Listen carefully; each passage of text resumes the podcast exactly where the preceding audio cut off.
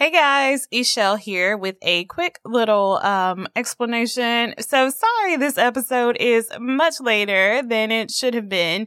We had some severe technical issues with this one and unfortunately we couldn't get them worked out. We were still able to recover the file, but there is just the sound quality is just not that great. Um as you guys know, the way that Ken and I record each session, it's legitimately just a conversation between the two of us. And so you can't really recreate that. we, we're not using a script. And so we can't really redo a session. It's not that simple. So we decided to just roll with it. And we hope that you will just bear with the very poor sound quality of this one. But long story short, that is what happened. And so if you can get past it, there's still some good content here. So I'll let you go check it out. Episode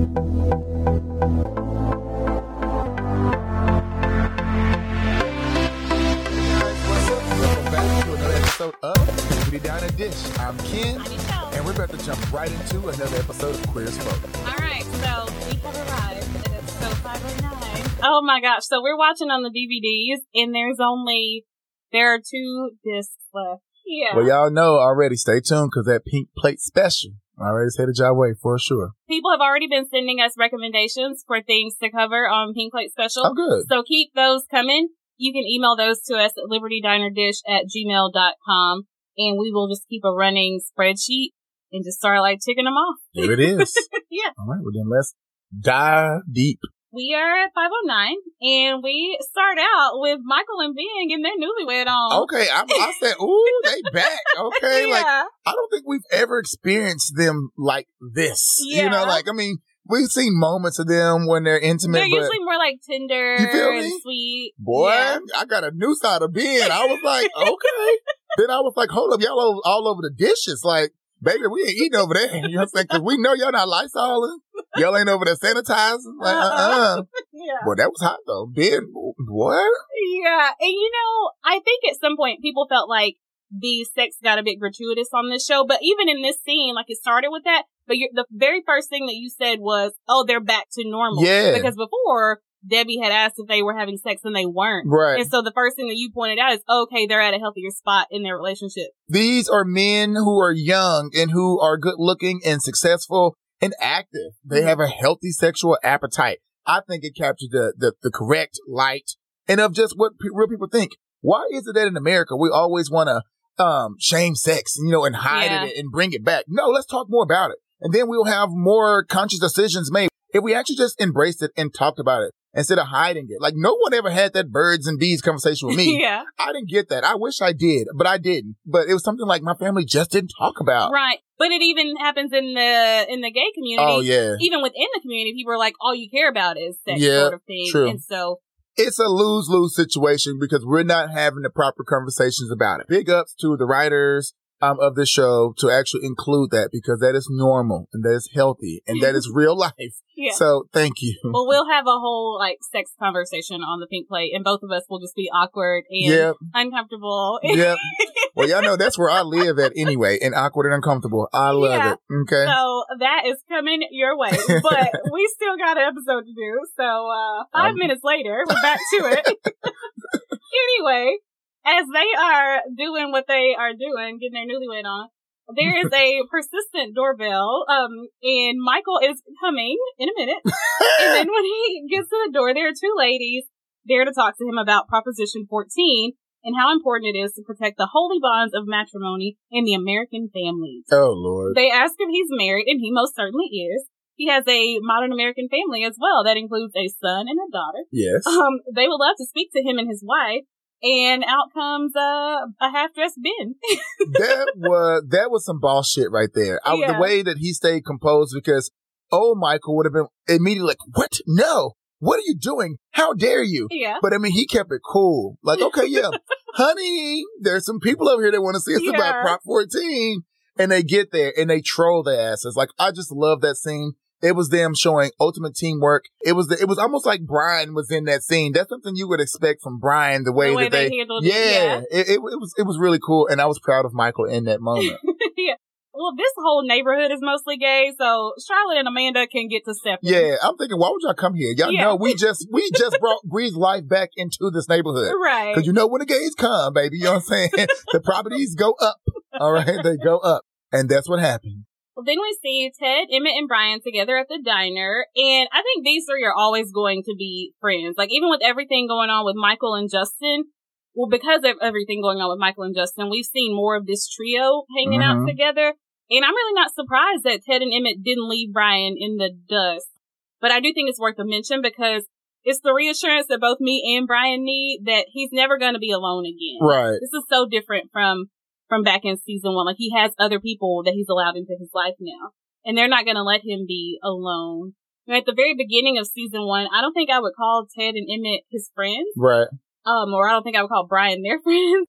Uh, but they just kind of put up with him, even though I'm sure Brian thinks that he's the one who's putting up with them. Right. And uh, when we met him in season one, we met Brian in season one, he had spent so much of his life afraid that he would have no one if Michael gave up on him. And that's why he was always stringing Michael along. But over time, Brian has expanded that circle. And apart from Justin, these are the two best people he could have allowed in. No, seriously, no, it's the truth.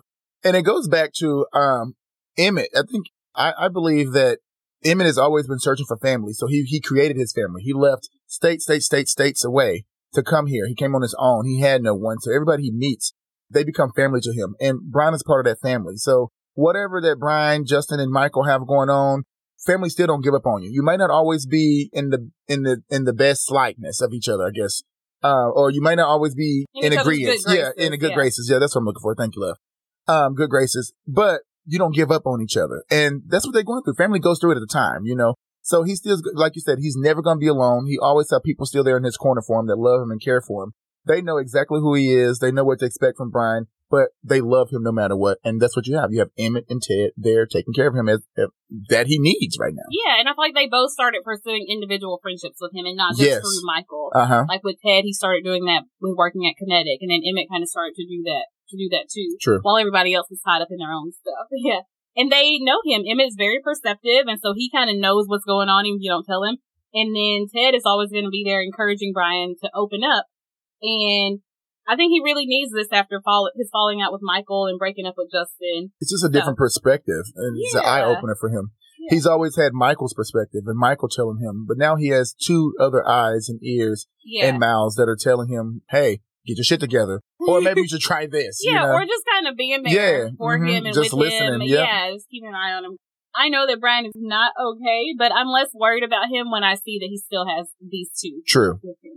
Well, back to the scene. A pretty cute guy walks into the diner, and he and Ted exchange the look. Emmett recognizes that look in the subtle exchange of smiles that can only mean one thing. uh, Brian is wondering if there's anyone left in this burg that Theodore hasn't had um, since his extreme makeover.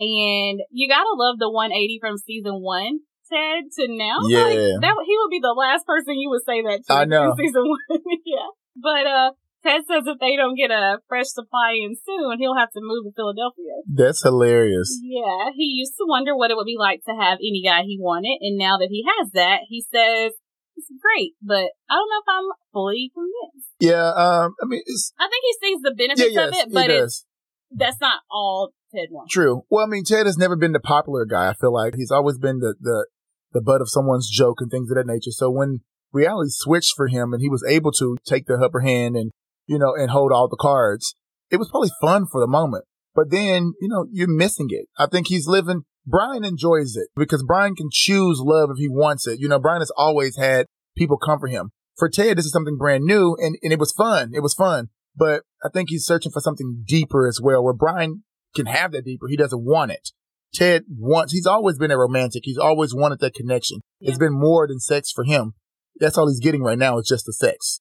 Yeah, I think he's able to enjoy it because it's something he has never had Mhm. before. So of course he's gonna ride that train for as long as Yeah. he can. But he's not the kind of person who's gonna get stuck there and, Yeah. and settle be and settle in that. No, no, absolutely not. Well, Michael walks in and Ted very brightly waves, waves him over to the table. That earns him a look from Emmett because hello, they're already sitting with Brian. Yeah, you know they're feuding, fool. Yeah. Like, what are you doing? Yeah, Michael comes over and he greets everyone but Brian, and then Brian not so gently moves Emmett out of the way so he can get back to work. You can see that Ted kind of hates that they are on the out. Like, even though he and Brian are getting closer, he's not trying to replace Michael, and he's not taking a side. He Right. just wants his friends to kind of make up. Michael heads over to the counter, and Debbie is on duty. She starts out with some polite chatter, then gets right to it. Are you and Brian ever going to talk to each other again? And they've fallen out many times before, but everyone can tell this is different. Yeah, it just it feels different. Yeah. And normally it's Michael chasing, but this time Michael has like no remorse. Like he has like he sees there's nothing wrong. Like no, we've outgrown each other. It is what it is. I I love that Debbie's on his ass in this scene. Like this, y'all been friends for forever and a day. Get over this shit. This is Yeah. silly. This is childish. yeah. Move past it. This is gonna be your family forever. You've been friends with this man half your life. Well, she says they're like brothers. Yeah. You two love each other. Are you gonna let a lifetime of history go down the drain just because of some childish disagreement? Yeah. Exactly. And Michael says, well, it's not childish and it's not just a disagreement. He disrespected my choices. He mocks me for wanting a family and a home. He calls me a defector and blames me for him and Justin breaking up. And Michael says that uh, Brian can think what he wants. It doesn't matter to him anymore. Um, yeah. So when I, when we were watching, I was like, okay, but wasn't Michael saying the same thing Yep. even before Yeah. Brian went off on him Yep. in that episode? He does it in reverse. Yeah, I mean, Mhm. he he was from the beginning. You're too old for You're this. You're a party boy. little boy. Yeah, like mhm. you he was. Were you not mocking his? But anyway, okay. uh, so Brian is always a bit sarcastic and cynical, and while I think a part of him is rolling his eyes at Michael's idea of wedded bliss, I think if it didn't make Michael start acting the way he did and start distancing himself, then Brian would have been pretty okay with it. Exactly. Like Brian embraced the wedding, he embraced Michael's kids as much as someone like Brian is going to. But then Michael started getting all yelly and judgy and he started to pull away and so like, well, I can't come to your, he started doing the whole world thing, like your world and my world thing. And yeah, so I feel like he was the one who put up a He, divide. he, about to say he did the divide. It was Yeah. Michael who created the divide. Yeah. True, Brian didn't want to lose Michael to the clones of Separatville, but we know that Michael can go extra when he's into something new. I think, and he even owned up to as much when he finally came to his senses about JR. He realized that he was being over the top in that Yep. situation. So he was aware of it then, but he like is not seeing how he might be doing the same thing. Yeah. When you're upset, you all you can see is my side, my side, my True. side. He feeling attacked, attacked, attacked. But did you not stop to think that Brian is feeling attacked as well? Yeah. I mean, you came for everything that he loved. You're his best friend. You know everything about him. And you know why he is the way he is. Yeah, exactly. And you shredded him and just thought it was normal as if he's not going to clap back at you, you Mhm. know? And you couldn't take his clap back, so now you're beefing. Both of them, they just need to humble themselves and, you know, just apologize and talk. You got too much friendship and too much history. Okay, I have a question for you. Okay. How much do you think Debbie and the rest of the gang, not including Justin because we know he knows all of it, how much do you think they know about the fight? Well, clearly they know. They all They know, know about the fight. yeah. Yes, so so they all know about the fight. Um, they only know it from one perspective though, because Brian is not the type to go out here and just be spilling the tea. I mean, he's gonna give you a very like vague response, tell you what's going on, and then you have to start piecing the puzzle together. And then you have to know how to speak Brian. If you don't know how to speak Brian, then you're not gonna get any story. So, um, they only know it from Michael's perspective, which is probably the victim, the victim perspective Right. you know, he's always me, me, me, poor me, me, me. Yeah, victim mentality. Yeah, so um they know it, but they only know that Brian did this to me and Brian hurt me here and Brian isn't proud of me and Brian isn't happy for me. So I had to stand up for myself. This is for me. You know, I'm Mhm. standing up and I'm finally owning my own and I'm happy and he's just jealous. So that's what they know.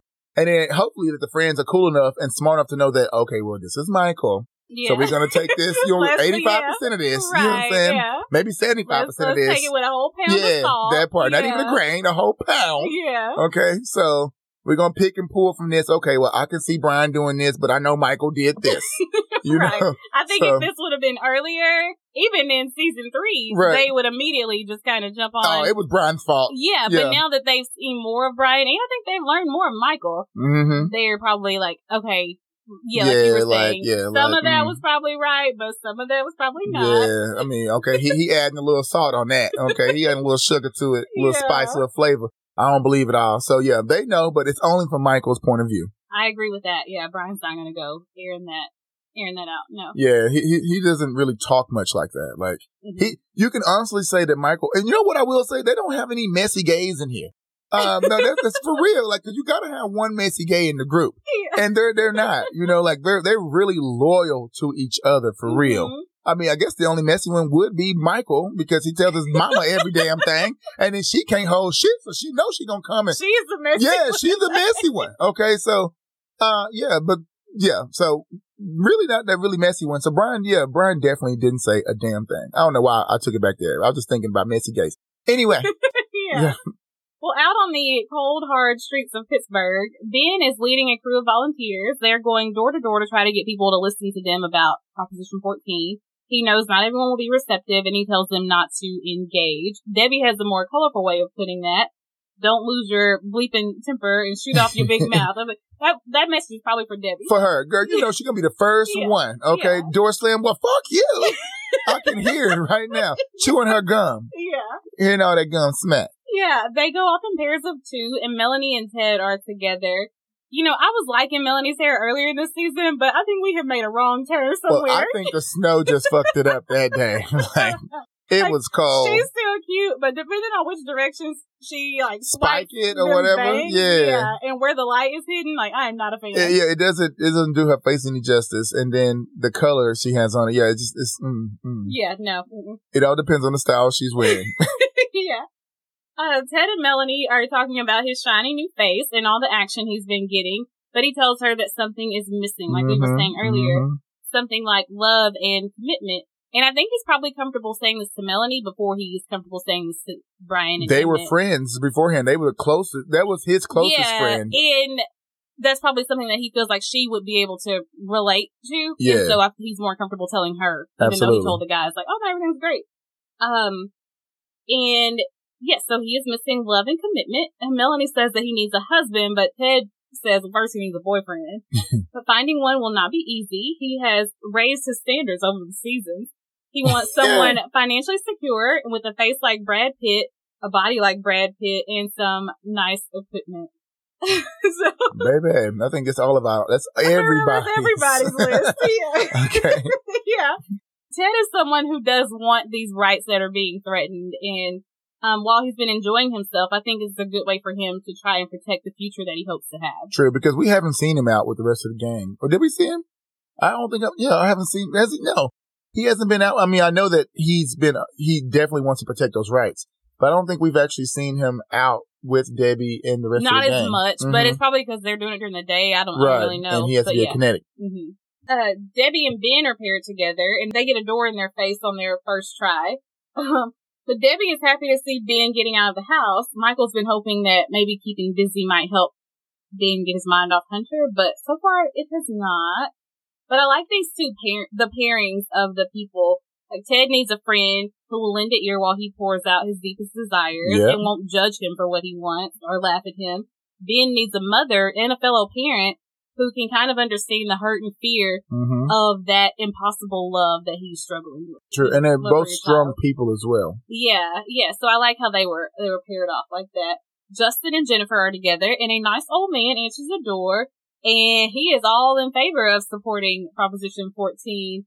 And Jennifer says it's just the start of what bad things could come. The elderly could lose their right to Social Security. Women could lose their right to have an abortion. How crazy! And I know how crazy. this will go back to our season one, y'all. If you go back to our season one, we talked about how this show is still so current now. 20 years ago, how these conversations that were had back then are relevant now.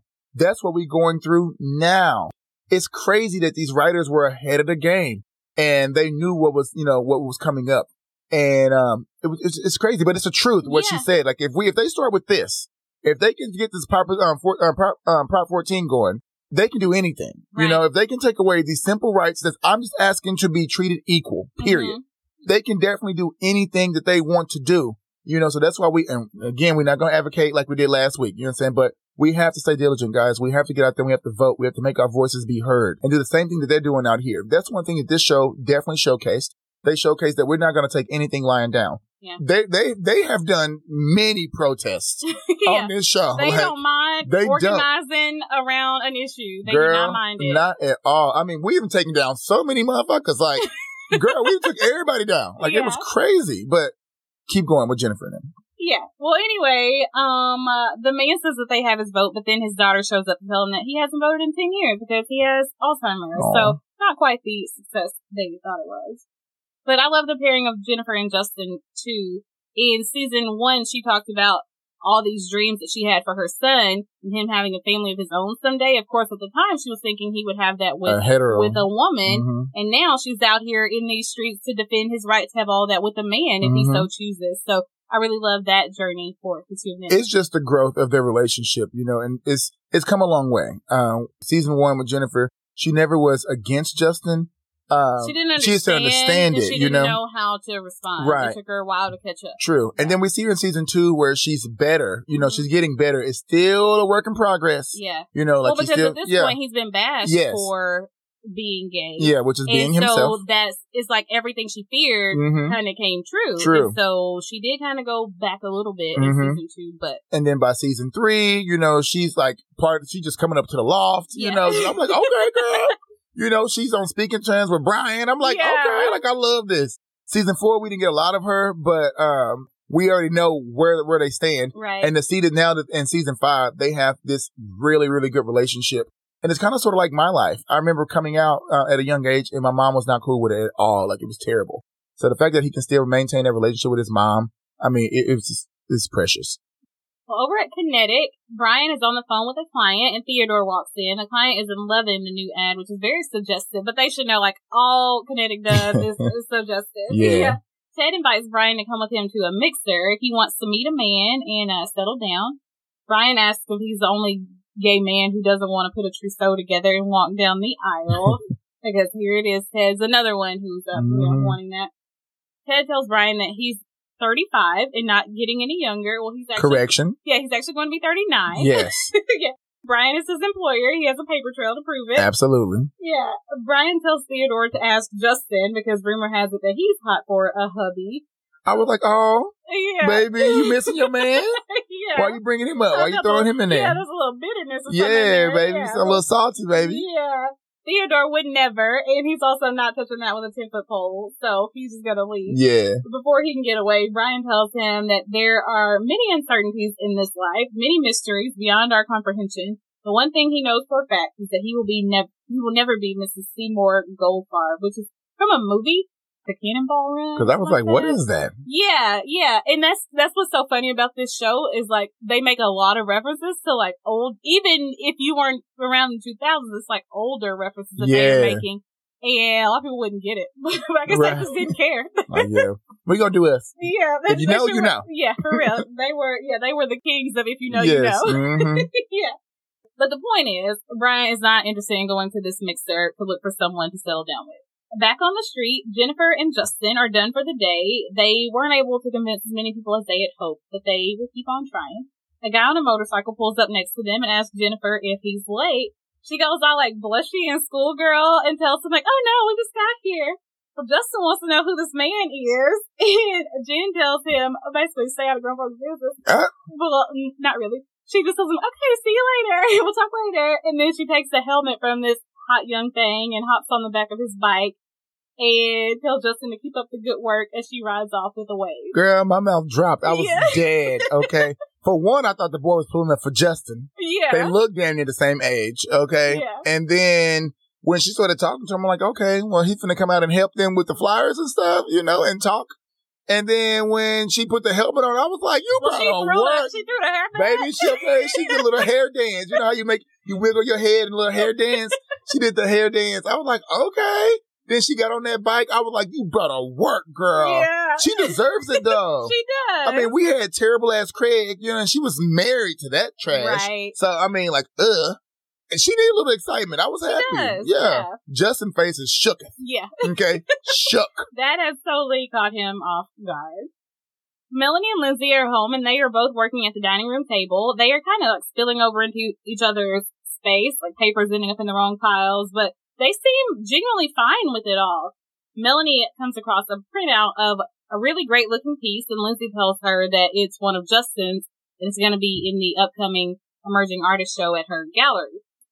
But Lindsay tells her that it's great and to just wait until she sees it in person. Well, it gets a little awkward, and Lindsay's like, "You are coming to the opening, right?" Well, Melanie has plans with Corinne. Lindsay tells her that she doesn't have to hide it, and Melanie doesn't want her to feel uncomfortable though, so she they were going to do something different. Lindsay says she's fine with it. They can come. And I fully expect the next scene to be her in Brian's office crying about this. Girl, me too. I was like, well, girl, I hear you what your voice is saying, but your eyes are telling yeah. me something else. like, I mean, are you fine? Yeah, because just last episode, when you quote unquote had to take a trash, trash out, out with one little CVS bag in a damn trash. Yeah.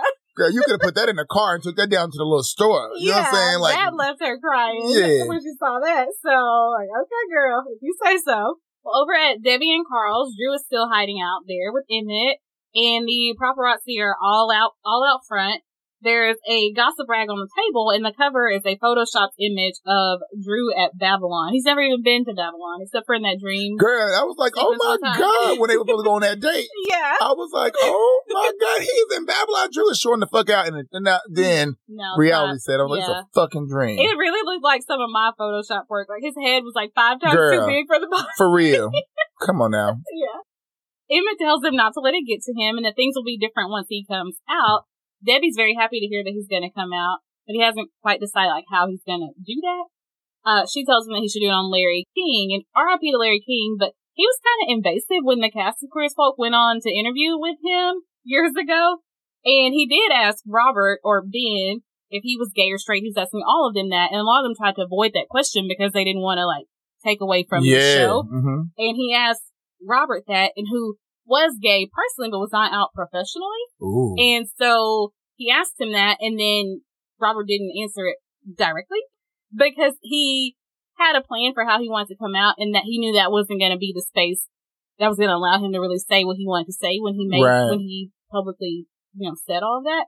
So he didn't, and then Larry King just assumed like, oh, he's one of the straight ones, and so kind of. Anyway, so it's interesting that they suggested Larry wow. King. Anyway, both Debbie and Emmett say it has to be on Drew's terms, and Drew is obviously struggling a bit with all of this. But Emmett is having his own little crisis and feeling a little bit of feeling like a bit of a hypocrite. Yeah. He's still Channel 5's queer guy, which probably means he went back to doing the kind of material they hired him to do because if he would have pulled that stunt again, he'd have been he fired. fired. Yeah. yeah. Uh, so he's doing non-threatening puff pieces, like teaching people how to fold dinner napkins, instead of being out and proud like he's telling Drew to be.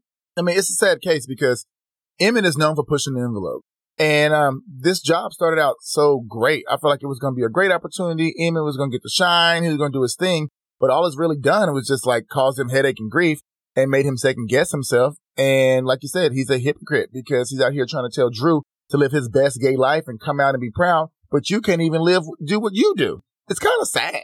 Yeah, yeah it's it really is. sad. Yeah, because they're both in these really weird situations where, yeah, well, in a lot of ways, people are having to make decisions in this episode about how out am I going to be? How committed to this am I going to be? They're just having to make lots of decisions like that. And it's just sad. Like, when, why, why do gay people got to come out? Like, why? Why? I know. That's what, what one guy was like. Nobody has to come out as straight. Yeah. Like, why the fuck we got to come out? Why do you need to know who I'm fucking? Mm-hmm. Like, that's the issue. Like that I'm having. Like, I am grown. Until you are paying my bills, nobody's paying Drew's bills. Nobody's paying Emmett's bills. Right. You're not paying my fucking bills. So why you want to know who I'm fucking? Mm-hmm. Period. I don't have to come out and address anything. I don't need to give no big ass speech. If right. I give this speech, are y'all give me a million dollars? Like, I mean, what's the prize? right. I didn't came out. What I win? Like, damn. Why, why all the pressure? Yeah, I know. It is, it is crazy that people do have to do When you think about it the other way, like, you don't have to come out and say, yeah. Yeah. I'm no. Dating, I'm dating a woman. I'm dating a man. Like, okay, yeah. let's clap it up for you. High five. like, what the hell? Yeah. Uh, Jennifer is at Justin's place, which is, um, coming along. He's got some liquor and some chips. So we're, you know, we're getting somewhere. We're making some progress. Yeah. I I love that she's like a nervous teenager talking to her parent about the new boy at school yes. in this scene. She's like, oh, it's kind of a funny story. She was dropping Molly off at school on Mars in her girl, spaceship. I was yeah. thinking, girl, you was not dropping Molly grown by now. You is not drop her ass off at school. Yeah. Well, then this motorcycle comes flying past her, and a guy in all black asks her if she wanted help. And she took him up on the offer. It turned into coffee. And then there was Tuck, or short for Tucker. Yes. And he is a science teacher at Molly's school. No, no, he's not. These are all lies. yeah, I'm for she she does not go to school. Okay. And matter of fact, Molly was a mirage. Like we thought we saw a little girl named Molly. But that, that was just, I mean, yeah, that was, no. Yeah, they, he, that was, you know, when you're a kid, you have an invisible friend. That was him. That was, that was her. Was yeah. And it just, and so they um, just let they it, let it, you know, they, they let it ride. Yeah, they let it ride so Justin wouldn't feel crazy. Yeah, the therapist was like, at some point he'll get past it. Just don't say anything about it. That part. Go along with it. Yep. yeah. Uh, Justin does not see the humor in Jennifer's story. She ignores his little comment and tells him that they started chatting and, um, so they've kind of been together. Jennifer is over his attitude, so she just kind of wraps up the story. Rather than sit at home and finish reading How to Survive a Divorce, she went for it. He was a guy who was into her. She hadn't been with anybody since Craig, and so she went for it. And why shouldn't she? Oh, And the she's a beautiful woman. yeah, She needs to do that. She needed it for herself. And she hasn't been with Craig for forever. yeah. And this is the first guy. What I did like about the scene is that Justin was not receptive. For the most Yeah. part, he's always supporting his mom. Mom, you can do this. You, I'm so proud of you. But he was not, I can understand being protective because everybody know I'm, whoever knows me, I'm a mama's boy. I will go to war over, over my mom. Yeah. Okay. Like mess with her if you want to. Um, so I can understand being protect, protective, but he wasn't like, he was being sarcastic. He was being mean. He was being a little rude.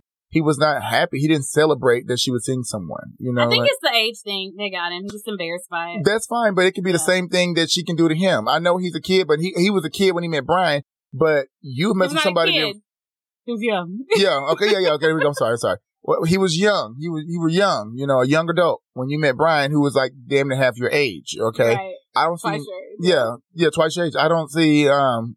I don't see the difference. Like, don't don't. Well, for me, if I'm being honest, if my mom was dating a 20 year old, I would. I mean, I don't. I'm But if not you like if you were dating a 40 year old, if you were dating, if you were 20 Oh, and yeah, dating a 40 year old, She'd have an issue. She wouldn't. T- she'd kind of trust my judgment on things, so she wouldn't be like, Yes. "You can't date him." But I would probably. I wouldn't say it to her because I tend to just like my mouth shut about Right. emotional things like that with my mom. But I think I would feel a little bit embarrassed. I think. So let's argue then. So you're saying Justin's actions are justified? No, no, no. I'm just saying I understand. My dad had a uh, young wife. She was legal. She was an Yeah. adult, but he had a young wife. And I was a little embarrassed about it. I lied about her age for a couple years. For real? Yeah.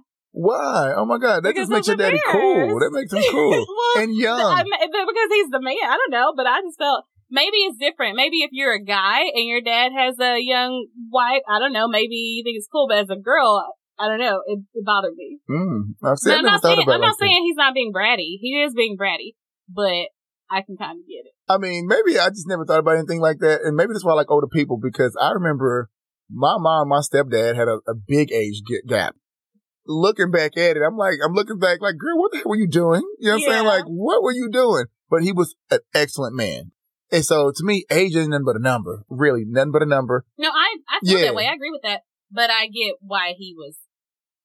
But you still could just have a, a normal conversation with her. I didn't like, I didn't like yeah, the little no, attitude. he, yeah, he's being bratty. Yeah, it gave me season one Justin when he was But- telling her to get the fuck out of the room But type that's the shit. thing. That's part of Justin's character. Right. Part of his personality is that he can be a little bratty. Sometimes. Yes. That's just that's just the truth of it. So Right. Uh, I'm just gonna chalk it up to him being young. yeah. Well, anyway, this is not a fling. This has been going on for like six months. Then I would have had an attitude. Six months. Yeah. Like six months. And you didn't, I see you every day. yeah. And you didn't tell me nothing. Then I would have had attitude on that. But as far as her having a man, I'm like, girl, keep No, I, going. yeah, I won't have, no, as, Yeah. as just like me fangirling over Jennifer because I love Jennifer. Yes. I'm all like, yes, girl, do you. Yes. But as a person who has had a parent date someone younger, I get the, Yeah. the awkwardness. Yeah. But anyway, before we leave this scene, I do want to point out that Jennifer took a night class on car maintenance after Craig left, and I want to highlight that little nugget. She like pulled herself together and got her independent woman on. For real. when she said that, I automatically thought about y'all's family, like your entire family, because y'all can do anything. Oh, yeah, like, the women in my family? Yes. Oh, yeah. Anything. Like, I mean, Oh, yeah. for real. for real. So it was like, damn, she's strong. Like, and that's what we, that's what, that's what we've always seen in Jennifer, her, her resilience and how strong she was, you know? So Mhm. I was like, yeah, go ahead. So Brian is home, chilling on the couch with a joint and uh some kind of coffee table book, and he's listening to Thelonious Monk, uh, great piano player. There's a knock at his door, and it is Debbie. She finds him alone in a rare and unexpected moment. And she's back with more tuna macaroni casserole. Oh, yeah. Brian does not want it. No, he knows the signs. Yes, tuna macaroni casserole means they're going to get stoned and have very meaningful conversation. Unfortunately, he just finished his last joint, so oh, too bad. But fortunately, Debbie plans for the occasion. yeah, Debbie brought one with her. Yes. And then she goes and closes the door. She, I love, she's so cute. When she's Yes. like, no, by the Yes, way, good honey." over. You know, so watch your fingers. You don't want to smash them now. Move. Yeah, I'm coming in. because this is going down. Yes. Uh, Brian wants to know if the detective knows that his blushing bride is a pothead, and she says nothing kills a good relationship faster than full disclosure. I died. Okay. Yeah. After they are stoned, Debbie says that she doesn't like the way Brian's been treating Michael. I would have preferred her Yeah. to say that different. Yeah. Okay. When she said, I said, girl, Yeah, like, Like- you were doing good, and Yeah. then here we go. I thought we were going to make some progress. And then you come like, I don't like the way you treated Michael. No, I don't like the way the fuck Michael's treating, I'm um, treating Brian. yeah. Okay. How about that? He Yeah. started the shit. She says, I don't like that you two boys are fighting with each Like, I would have preferred, I would have preferred her to say, I don't like that you two boys are fighting Yes. with each other. Well, I don't like how you guys are, you know, handling each other. Right. equal, equal um, responsibility. At least equal. Yes. Yeah, I feel like it's not equal and it's more, you know, Michael's issue, but at I mean, as a mama, she can't, she can't turn on her son. Right, wrong or right. Yes, because So- she loves Brian, which is evident by her showing up here and trying to help talk to him so they can fix this friendship. But as much as Brian is like a son to her, Michael is, Is. her hmm son. yeah. And typically in the past, Brian has appeared to be the one with more power in that friendship. I don't think that he had more power because Michael was the one who could walk away, and the one who can walk away is the one who has more power. Yeah. Um, well, Brian tells her to butt out, but she tells him, but she calls him out for being on Michael's case ever since him being bought that house. And I guess Debbie forgave and forgot that Michael was getting fly with her too after he bought that house. Oh, absolutely. several times I remember him yelling in her face, going Yeah. off on her. Yeah. Anyway, Debbie says that Michael fell in love, he got married and had a family. That's everything that he's ever wanted. He always wanted a normal home. Uh, she doesn't understand why Brian has a problem with that. Actually, she does. She says he doesn't actually have a problem with it. Uh, Brian's problem, which we already suspected for a while now, is that Michael left him and moved on. hmm Only he didn't, she says. Well, he kind of did. But Yes, But he didn't. I get what she's saying. but he didn't, yeah. Yeah. So y'all just made different choices, and it doesn't mean that you don't still love each other. Brian's entire posture and his whole face confesses that that's really the truth Yeah. of it. That's exactly how he feels, like Michael has left him. This exchange between Debbie and Brian was needed. It, Yeah. it, it was it was such a good look, good moment, a good conversation, and we got to see some realness from Brian because hmm no one was going to get him to open up and talk about things like that. Debbie forced him into it. Well, really didn't force him because she already knew what to do. And and Brian wants to talk. He just you don't you have to know how to engage with Brian to get it out of him. Right. Debbie knows him like a book, in and out. I mean, she Yeah. raised him basically. Mhm. So I'm glad that she actually stepped down off that little stoop, little perch she's on, yeah. and made a little way over to the loft, and you know had this conversation with him. She got into his head and let him know like, hey, nothing's changed. You know, you guys made different choices, but you're still gonna be there. It goes back to that family thing, just because you don't always agree, but you're still family. You know, like, and that's what you guys are. Y'all are brothers.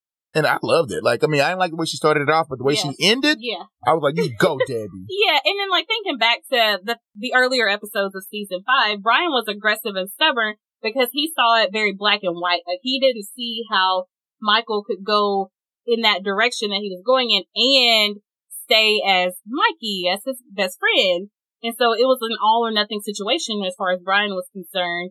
And I think that's where he was wrong in their fight. Like he treated Yes. it as though it was going to be an all or nothing thing, and he didn't, you know, allow for He- the possibility yeah. that it could have been he can do both and you know And he took that gamble and he came up short. yeah you know, and so he was very pushy and very adamant and very aggressive and so that's where that's where he was a little wrong in the you know that's how he contributed to Mhm. to the fight i um do contend that michael contributed quite a bit too but anyway yeah brian tells her that michael won't talk to him and she says well you go talk to michael but yeah, I think Brian has been feeling left and abandoned and rejected, and everything that he's been doing lately has been in response to that. But now it's like, okay, after he had that kind of light bulb moment with the Brandon thing, and I actually Mhm. think it's really good that he won that bet and made and was able to make the choice to say, no, I don't want this Yeah. anymore because that was showing his growth there. But so he's like, okay, well, I'm not gonna. I can tell myself and if I won't tell anybody else. I'm not really loving how things are going right now Mhm. and how things are working out, but I don't really know where to go from here because he's like never been in this spot before. Right. And so he doesn't really know where to go from there. But anyway, I love this scene and I love Debbie for coming to check on him and for speaking some truth to him. Yep. Like she can talk to Brian in a way that, that, well, no, I'm not going to say that. I was going to say she can talk to Brian in a way that no one else can. But I actually disagree with that. I think other people can talk to him and get through to him now. I think Mhm. there was a time when, When Debbie it was only Michael and Debbie only that could get through him, get through, get through to him. But he still he, he listens to Ted. his he listens, yep, his and he listens to Justin, and Lindsay, as well. And a lot Mhm. of times it's all of those things piling up. Yep. Like in the last episode, it was a lot of those things piling up Yep. that got him to be like, Mhm. okay, yeah. I do think other people can talk to him and get through to him in a similar way, but I still think that he and Debbie have a very special relationship. And sometimes you just need to hear something from your mom. Like there are times when the opposite is true, where Yeah. you would rather you can receive it from a stranger better than from your mom. Right. But there are times when you just kind of need to hear something from True. the mother figure in your life. Yeah. Yeah, so I love this scene. I love the last time they did Mhm. tuna and, Yes. a joint tuna and a toke at the loft. Yeah. And yeah, I love Debbie for not taking a side on this. I mean, she came at it a little, a little, Yeah. you know, the first line was a little wrong. but she me, recovered it though. yeah. She didn't say anything to him about his relationship with Justin or anything, or do anything to try to get that relationship back. What do you think about that? I'm glad she stayed out of his personal business Yeah. like that. Like this was a family matter. Mhm. This is like you boys been friends forever. You, y'all are brothers. Y'all need to stop tripping Yeah, over she re- something so yeah, silly. I think that's exactly it. She was approaching this as like the mom, and these are my two Yeah, exactly. Like I'm getting y'all together. Like clearly, I was trying to let y'all work it out, but it's not. It's not moving fast enough. So, as far as her not mentioning anything about the personal, private relationship, I was happy that she stayed out of that business because Debbie does have a habit of overstepping, and I don't need you in my relationship now. Okay, like yes, we love you, but don't be in a relationship. Now that's something I don't need you in. right. So. Yeah, I fully agree with all of that. Yeah, and I think you know a lot of their relate like they're very public with the PDA with Mhm. the you know physical affection, but a lot of their relationship, Brian and Justin, happens privately. privately, just Mhm. between the two of them. Like there are a lot of things about that relationship that only the two of them know. And that's why we love that relationship so Mhm. much because it wasn't always out for the public. It made it seem more genuine and more real because they would have those beautiful little moments when they're alone, just at the loft, you know, or in the shower, just laying in the bed cuddling, Justin cooking dinner, you know, Right. or a picnic or something like anything. It was always those those beautiful romantic little moments, small the things, small yeah. little moments that they would share by themselves, not out in the group. Matter of fact, a lot of times when they're out in the group, they're just, it's almost like they were just friends. They didn't really, he's going to hug on him, put an arm around his chest, you know, for sure. But it wasn't like when they're, when they're alone at the house. Yeah, it wouldn't have been the right time, the right. She's not the right person to to delve into that. Yeah, I think I'm glad that she kept personal, personal, and I don't think it's that Debbie feels that Brian's friendship with Mi- with Michael is more important than his relationship with Justin. I think she just knows it's not her place to get involved in that right now. Yeah, and if they want to move on away from each other, then she is respecting that. I think that she, I do think that she wants them to be together because she knows that they love each other, Mm-hmm. but she's respecting them as two men Yeah. making their own decisions. Both of them, because she loves both of them. So, Yeah. And friendships and relationships are different. yes, And so you have to treat those differently. absolutely. You know? I will say that I feel like if Michael and Brian are going to repair their friendship, it shouldn't be simply based on the past and not letting that history go down the drain. It needs to be more about a mutual love and respect for where they are And moving right now. forward. and moving forward. Yeah. because it's never going to be the same. It's never going to be that 14, 15 year old kid, you know, and then going through your teenage years to your twenties into where you Mhm. are now. Like it needs to be, this is where we are, you know, and th- that's where we came from, yeah. but this is where we are. And moving forward, this is how we're going to respect each other, you know, and we're going to create this world and this life together moving like this, you know, like I yeah. love and you. Not just because of the history Yes. that we've had. you know? Exactly. But my mom is such a kind-hearted person, but she like hates to let anything go. Yes. and she'll be the one trying to keep other people together and trying to do. And it's like, mom, it's okay. Sometimes friendships just fall apart. like, I think people, cause I'm the same type of way, like I will hold on to something way too long when I know I should have let it go a long, a long time ago. And it's mostly it's jobs. Uh, but, yeah. but it's because you don't want to feel like a failure. You know, Mhm. you don't, you don't want to fail. You don't, you don't let it go. You always can see some good in something, you know, and, um, that's how I am. And I think that maybe that's where Brian is at. Like I invested so much time. You know, I can Yeah. see what this, I mean, like we know Well, for a fact he loves loves, him. yeah, exactly. This is his best friend Yes. since he's 14. and it just I don't know. I, I don't think he thought it was gonna play out this long. You know, like the way it's, going. this intense to where you know it's one thing if Mike was gonna show up and lecture him and Mhm. that sort of thing at the loft. I think he preferred that to this. Just you won't even acknowledge that Right. I'm in the diner. We'll say Yeah. hi to everybody else by name, but me. but not me. Yeah, I love that this scene gave us the bottom line of it because a lot of people were frustrated with with Brian and like why is he so adamant about this party? What he's being whatever. We get a lot of comments on this. This is what Yeah. I'm talking about. And so I think this gives us, this is why he was doing all of that. It was Mhm. really him trying to get Michael to stay with him and still be his friend. Yes. So, yeah. Well, Michael and Melanie are out with JR and they are talking about the power and money behind Proposition 14. Lots of big corporations. Melanie apologizes for coming across, coming across a little extreme, but it feels like living in Nazi Germany these days is what she says. Mhm. Her very Jewish grandfather told her a story about how everyone thought he was nuts for leaving Germany earlier, for leaving Germany early. They all said that he um, was crazy, nothing bad would happen, and he died at the age of 87 while the rest of his family died in, in camps. Right. And Michael does think that she's a little over the top. And, uh, he's like, what are we supposed to do? Pack up and move to Paris? Well, they have a gay mayor. Right. They're ahead of the game. Yeah. And you know what? If somewhere in the last few years you haven't felt even just a little bit concerned for your safety, either as a gay person, as a woman, as a black person, as a trans person, as a minority, as an Asian American or Pacific Islander, then consider yourself very privileged Yes. and very lucky to not know what that fear Yes. is like. To feel like the whole country is moving against you. Yes. All eyes on you at all point, at all times. Yeah. So yeah, it's very scary. So yeah, you should be feeling feeling very lucky. Yeah, if you've not felt that to where you're like, oh man, Mhm. maybe I need to get out of here, right? then you are very lucky. yeah. Yeah. And I mean, it sounds like Mel is going over the top, but that's what they, I mean, that was the perfect example and analogy to use. Like everyone, oh no, it's going to be fine. It's going to be fine. And then we saw how it, How It- very not fine yes, it was. it- exactly for years. Okay. Mhm. So she's right on the right track. Like if we just lay down and we just, oh, it's going to be okay. Before we know it, you know, with our eyes closed, we're going to have the wool pulled over our heads, you know, like, Right. so we have to act now and we can't just say, oh, this is something so small. Something so small can be something so grand. And then Right. we're all the, the fools. Melanie catches a cab wherever she's going and leaves Michael with JR. As they get closer to Michael's store, his alarm is going off. Someone uh, threw a brick through his window. Is what happened. And that, mm, that is, yeah. Yeah, mm-mm. that's a sign. Yeah. Mm-mm. Debbie, Carl, and more officers are there. Nothing was stolen, so it seems like this is more of an intimidation tactic. Yep. This is a warning. Yeah, Carl thinks it's an act of, he's like, oh, it's just an act of vandalism. Debbie says, well, maybe it was a kid trying to steal a comic book.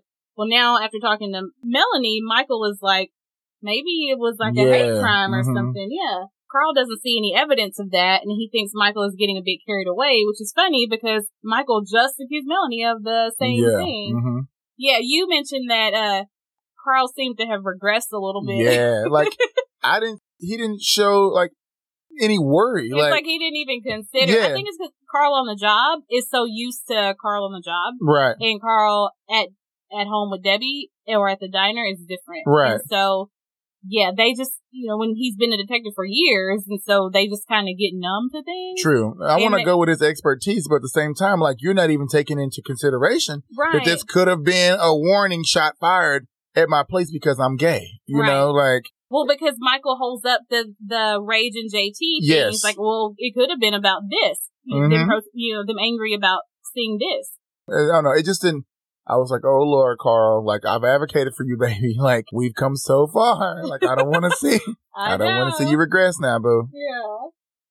Well, Emmett is on set and he figured out the napkin swans for the most part, but he is struggling with this segment. You can see that his heart is not in this anymore. Like the smile and the joy are fake. fake, Yeah. and he's stuttering over his words. He has no passion behind the There's words. no light in his No, eyes. yeah. He's just going through the motions to get this check to get this segment over. Yeah, yeah. Well, Don comes over after the camera's cut and, and tells him about a queer guy special they want to run. Emmett will prepare and serve a meal for a hot straight couple. Ooh, I'm like, you know, why? does it- yeah. yeah. Why is that enjoyable for him? Well, I'm like, and why can't it be a mix Uh, of yeah, couples? yeah, Why can't it be a whole dinner party where there are all kinds of couples? And why couldn't you just say a couple? The fact that you have to say a hot straight couple, like I don't give a damn now. I don't want to cook. Yeah. Okay, no, my fingers are hurting. I, I have arthritis. I can't do it. Yeah, you know, there's a fine line here, but if I'm Emmett, I'm thinking I may be a TV personality, but I am not a jester or Thank a you. performance clown. Nope. Mm, I think this is starting to get to be a, just way too much. And this, th- his boss is doing the most. Like Yeah. doing the most. Like, can somebody please slap his little ass? okay, and get him a toupee. Like, Lord. Well, there's some other guy who works at the station, and he comes over to tell Don that he just heard from Drew Boyd, and Drew wants to give them an exclusive interview about the allegations that he's gay. All they see is ratings. Like, they're so excited about this. And all Emmett is thinking about is Drew is about to bare his soul on TV, Mhm. while Emmett continues to play homo, ineffectual, and non-sexual. Mm-hmm. So, well, Ted made it to Woody's for the mixer, and he's scoping out the crowd. And while he's not paying attention, he spills his cranberry juice all over some guy there. And this guy, he matches some of the list. It looks like Yeah. he's got the looks requirement. yeah, he looks good. Yeah. He, as they're talking, he says, "Oh no, I don't, I don't drink," or he rarely drinks. So that's, you know, Yes, that's that's a kind of a thing. So they, that won't be an issue with them. His name is Adam. His brother is an accountant like Ted. Adam is a doctor. Things are going well, and like Ted wants to know more. He's great at tennis. He hates opera, but he loves The ballet. Mhm. Mhm. He invites Ted to come to a show with him. It's like, okay, come through, mixer. Okay, yeah, I'm liking this. I was like, Yeah. okay, you didn't pull you a doctor. He's good looking and tall. Baby. I have never done a mixer, like a singles mixer. All the movies tell me that they're usually a disaster unless Yes. you're the main character in a rom com. that part. Girl, we're going to just go and just be silly and do like speed dating one day and just check it out so we can come back and give y'all all the tea Yeah. about how the speed date was. We see Ben working at the table at home. Michael comes in with an anti Prop 14 sign. It looks just like the signs on their front lawn, and that's because it was the one on their front lawn. Michael pulled it and brought it back in. Uh, he says, like, aren't we doing enough by canvassing and volunteering? Like, do we really need the signs? Ben tells them that it's about solidarity. Nearly every house on their street has a sign out front, including Elantu's house. Okay, now that would have been like, well, then we definitely ain't keeping the shit. Elantu is like their epitome for yes, everything. I can't stand it. It's like, well, Elantu's doing it. We have to do that. Michael is all worked up because he feels like he's already been a target today. That scene, that scene at the comic book store really got to him. Ben tells him to try and stay level headed, but Michael wants to know how level headed Ben will be when they round them up and ship them off to camps. Ben gives him a little space. He's like, okay, we're doing the whole Michael is Debbie's son thing. Yes. Let me back up. Yeah. yeah.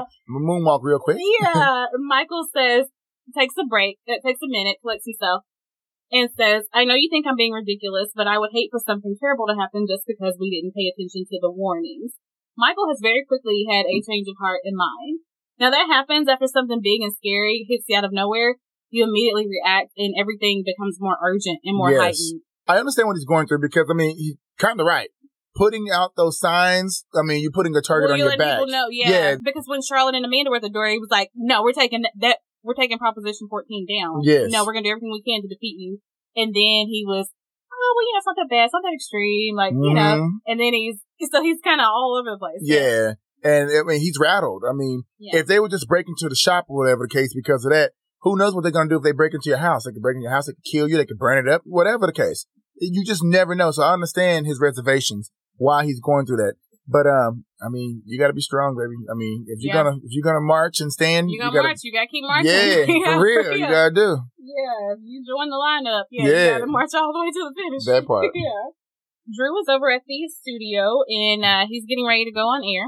And, um, Looking delicious, by the way. Yeah.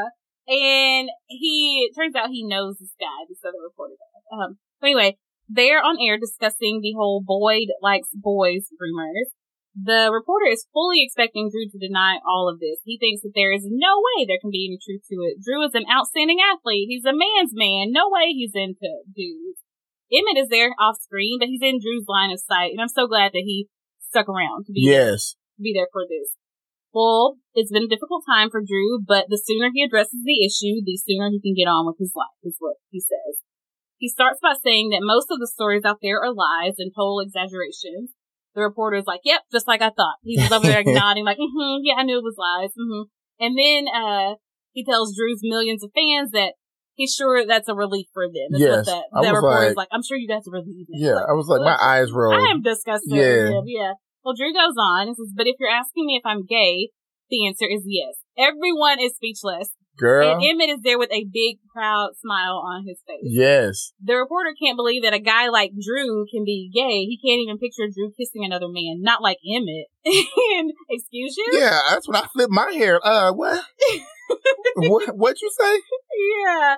Uh, Drew says, actually, Bud, it was your queer guy, Emmett Honeycutt, who helped me find the courage to not just be a man's man, but to be my own man.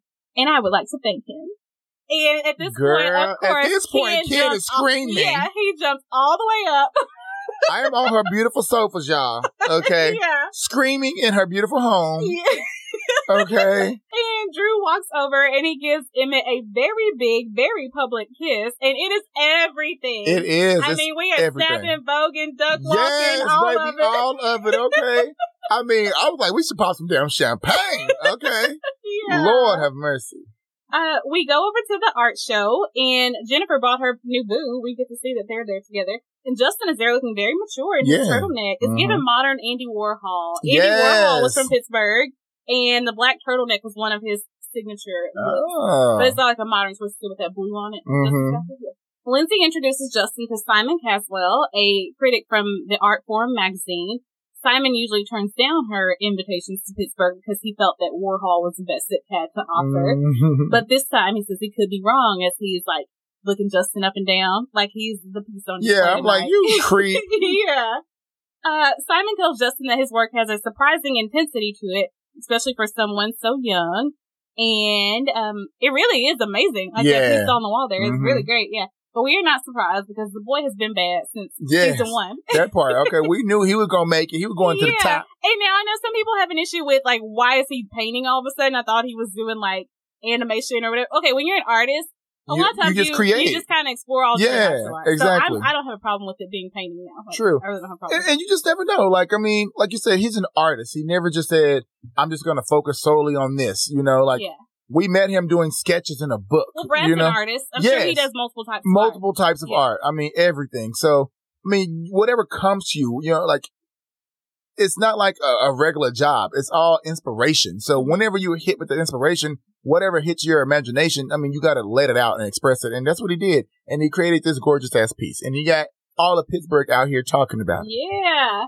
Simon asks what made Justin want to be an artist, and he said it was either that or be a mass murderer. Like, sassy Justin is never going anywhere.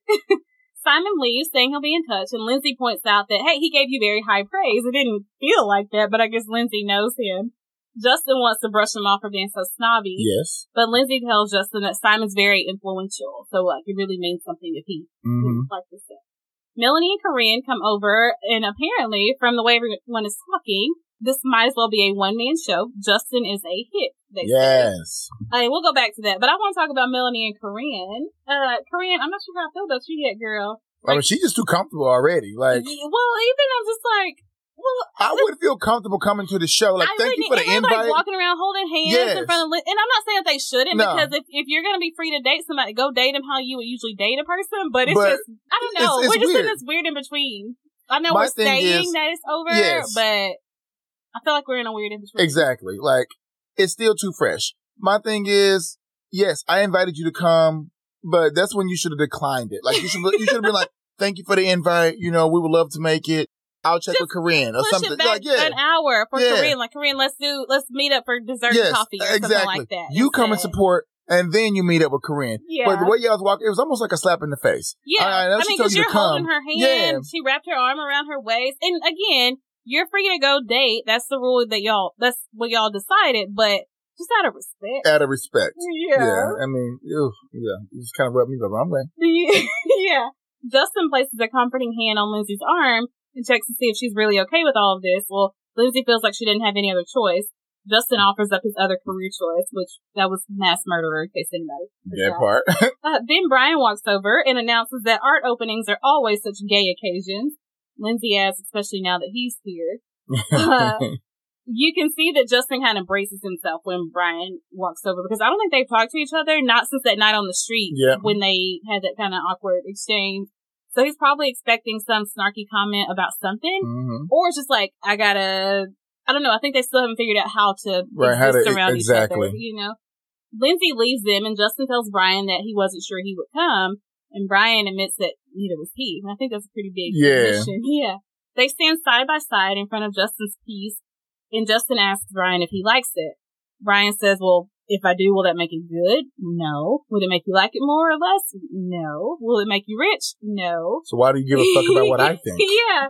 Well, Justin doesn't even have to answer that because Brian knows that Justin has always cared and cared about and valued his opinion.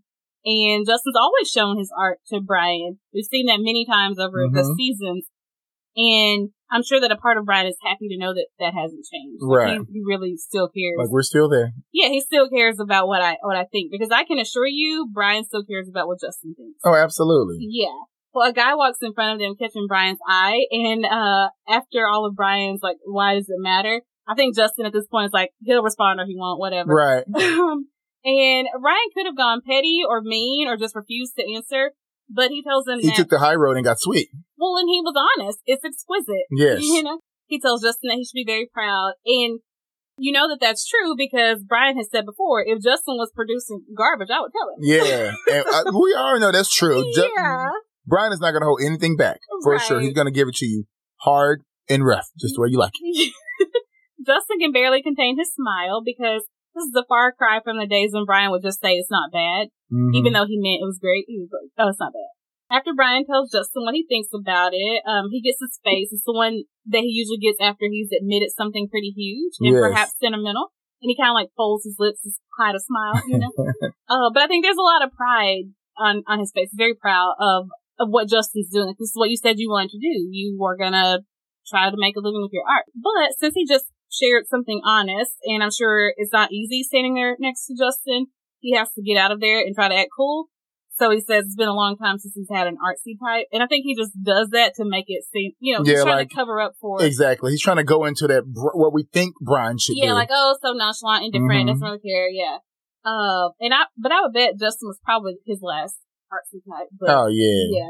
So I don't think that Brian said that to hurt Justin. It was more so to save face. Yeah. Yeah.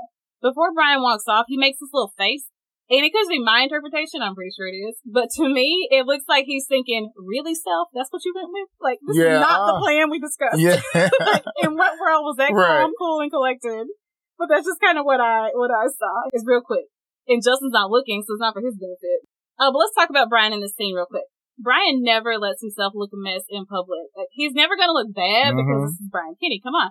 But he's not put together here. His shirt is half tucked and he just looks a little rumpled and like he's faking or forcing that confidence and bravado. True. And he's all about appearances. So I think we can glean from how disoriented and disheveled he looks that being here was not easy for him. No, it wasn't. That's why he really, he was really honest when he said he wasn't sure if he was going to actually make it. Yeah. And normally he's always dressed to the nines. He's so casual in this where everybody else is dressed really nice and dressed up. I mean, Brian's never going to look terrible because, I mean, it's Brian, but you can tell he's a little disheveled. He's a little off. But I'm glad that he mustered up all the courage to get there and to support Justin. Because Um, I, I highly doubt that was an easy decision Right. to make. but I'm glad that, you know, he didn't let his nerves get the best of him or his ego get the best of him. Yeah. And he was able to come and show up. Yeah, I leave that part of this scene hopeful that they can at least find a way to be friends. Like, I don't think a lot of time has passed, so it's very early days still. hmm But maybe given a little bit of time, they can figure out their place in each other's lives, even as just friends. Tucker, or Tuck, is checking out Justin's work, and Justin walks over to him. He says, oh, let me guess, you don't know art, but you know what you like. But Tucker knows a little bit. He tells him about some names. and, and he tells Justin that he also likes his stuff. Justin didn't really come over to make friends. He wonders if Tucker doesn't have a mother of his own, and that's why he's trying to steal. Yeah. He wants to know basically, what are your intentions? You know, like, why are you here? Why? What do Yeah. you want with a woman who's twice your? Yes, exactly. Like, he- like, what, what is this for? Is this like little games? Because what you're not going to do is hurt my mom. So I do love that he's stepping up like the man of the house yeah, and, and you know, and checking him, let him know, letting um Tuck know, like, hey, I'm here. You know what I'm saying? Like, and I see you. because that could be a part. I mean, I know he's talking about the whole age thing, so yeah, Yeah, but that could be a part of it too. Like, what are your yeah. What are your intentions? what? Yeah, what are? Why would you want? Yeah, Yeah, what we're not going to do is string my mother along Mhm. because that's my mom. You know, that's not what we're going to do.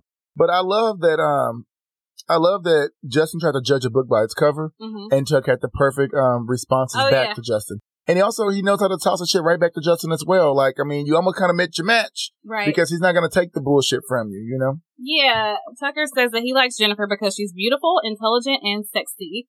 Justin wants to know something very not his business, and I respect Tucker for not taking the bait on on that.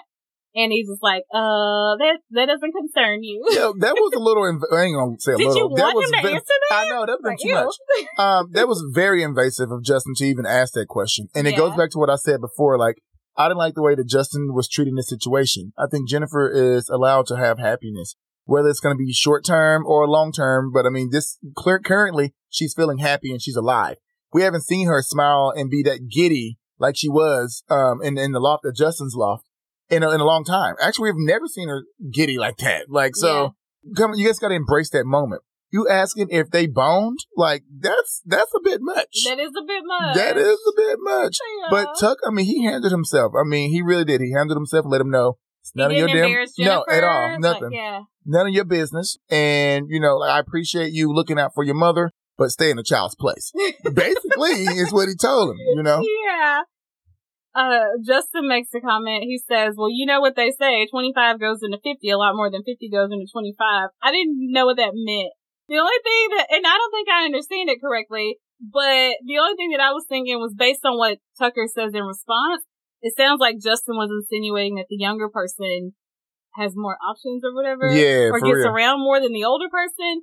And then that's why Tucker says, except in your case, because, and then when they look over, Brian is chatting with some, with Yeah. the artsy guy. he's not that. He's not as old. yeah, and then, uh, so he's like, yeah, except in your case, but yeah, he's not, he's not that I old, mean- but it's kind of same. That's what it meant. I just didn't know how to articulate exactly what needed to be said in the right way. But th- that's what he means. Like, you know, when you're young, you have all these different options, but she's older, so don't be playing with her, you know. And um, you can get into her way more than you know, a 50 year old can get into a younger person. They got to Yeah. work way harder to get a younger person. So, what is your motives? What are your Mhm. motives when you come and messing with this older woman? You could easily have somebody your own age, but you're choosing to go out for an old to, to date an older person. Why? Like, why are you, why are you doing that? Someone is twice your age. Before they can get too deep into it, Tucker says she's an adult and so am I. She's free to love whoever she pleases without her child's approval. Ooh, Well, Justin says he is her son and he's an adult, and then Tucker tells him to act like one. facts. He checked his ass. yeah, But hopefully that gives Justin a little more respect. It makes Justin respect him a little more. right. Yeah, and I, and, and maybe it can. Yeah, just to see that he he didn't go petty and underhanded. Yeah. Like he, he he's gonna meet you, you know, match Yeah. you with wits, but he yeah he didn't go hmm too far with it. So okay, Tucker, I kind of like you. It was like a Brian and um, Ben exchange or a Brian and Dr. David exchange. So they used to kind of go back and forth. Like you had to like, they was two alpha. So you had to respect it, Yeah. you know, like what both they were saying, cause they always going to hit with some good points. And I feel like Justin and, and Tuck both hit with some good points. Justin been protective. Tuck still been protective of his woman. You know, like I'm here. I ain't going nowhere. I don't care what you say, young man, but I'm here. I, I'm, I'm, uh, I'm old enough to be your little, your, your big brother, but it's okay. You know what I'm saying? Now he better watch his, himself with uh, the way you treat. You better treat Jennifer right, and you better treat Justin right. I mean, I know he's being a little brat right now, but Yep. still. But I do want Jennifer to have a man who will have her back, front, and side to side. You know. And you need to keep him around so we can get the 411 on Molly. Clearly he sees her every day and we don't ever see her ass. So you need to keep him close. For real, yeah. But yeah, I'm glad that he's going to defend her right to live and love whoever and however she Mhm. chooses. But we see Ted, uh, we see Ted telling Debbie, Carl, and Michael and Ben all about his experience at the mixer. Who knew there were so many hot Jewish men in the world?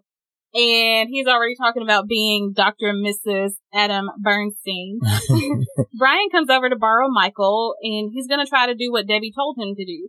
He pulls Michael over to a quiet spot and he smiles at him, and like a real smile, you know, trying. And then he tells them that if it makes him happy to be a Stepford gay, then he should go for it. Uh, he can be the biggest Stepford gay in the world. It's all fine with, with him. Fine with Brian. Well, Michael is like, what is that? An apology? Brian tries to hug him. He's like, yeah, I mean it. And so he tries to hug him. And Michael physically, not just metaphorically this time, Puts pushes him up. away Mhm. and says, aren't you afraid I'm going to infect you? Like, mm, Michael, The most. Okay, Brian's already in a very emotionally raw place. Even though his word choice may not have been the best, I think he was sincere in what he was saying. He, he's not going to say something if he doesn't mean it. Michael tells him that just because they've been friends their whole lives, it doesn't mean they have to stay friends, which I agree with. But I don't think Michael is giving this a fair consideration. No, he's not. And I'm not just saying that because it's Brian and y'all know how defensive I am of Brian. But they both were in the wrong. Yeah, I would say that if it were Emmett or Ted, they were on the other side of this Right. situation, you know. Michael says that they no longer have anything in common, so they should just admit that Brian, that the Brian and Michael show is over and get on with their lives. Brian is very hurt by that. And I think if he thought he'd be able to get one of them back, it'd be Michael. you know, Right. Just because Michael has always been the one who's come back. And so I think of the two people that he's lost, Right. he's like, well, if I have any. Yeah, I think he wants them both back. Of yes. course he does. but he he went for the, the sure bet. yeah, he went for what he thought was going to be the sure bet, and it was it was No. not. Yeah, I'm disappointed in Michael in this scene. I am too. the fact that Brian even apologized. I mean, it's not. It's in a Brian. It's a Brian Kinney apology. But you know, But, Brian Kinney, yes. you've been getting Brian Kinney apologies for Exactly. yeah half your life. You knew that was very sincere. You knew it was genuine. But the way you shut it down and then was sarcastic and then pushed him away and then told him the friendship was over, that was petty. Uh, that was very petty and it was childish and that was mean and hurtful. And I was just like, somebody please slap the hell out this man. Yeah, Like, why, why did Debbie didn't intervene? Because you're That's the one who I'm told me. You standing right there. So you're the one who told me to go and talk to this man I, after I told you he wouldn't talk to me. And now you see me standing over here alone, looking sad, and your boy is back in your face, but you didn't do anything to, you know, try to get him to talk to me? hmm Like, Yeah, I'm like, okay, Debbie, now go roll up with Yes. your tuna macaroni Please. at Michael's house Yep, and say, I don't like the way you treating Brian. yeah, exactly. yeah. so yeah, I mean, I didn't like this scene at all. And it was just like, I'm tired of Michael and this high horse that he's always oh, riding. I'm so tired. I just want somebody to buck his ass off of it. Well, Drew and Emmett are sharing some straight liquor at the house, toasting to his coming out. Drew's display got Emmett fired, which why? But anyway, now no one can say that Emmett is sexless after they saw that kiss on screen. Ah! Emmett wonders what made him do it, and Drew says it's the first rule of the game, always protect your teammates. And since they now play for the same team, he was going to cover Emmett's butt. And he's also paying back a kid from his high school. He was a lot like, this kid was a lot like Emmett, and Drew and his buddies made his life miserable. They taunted him and threatened him, and eventually became too much, and the kid transferred to another school.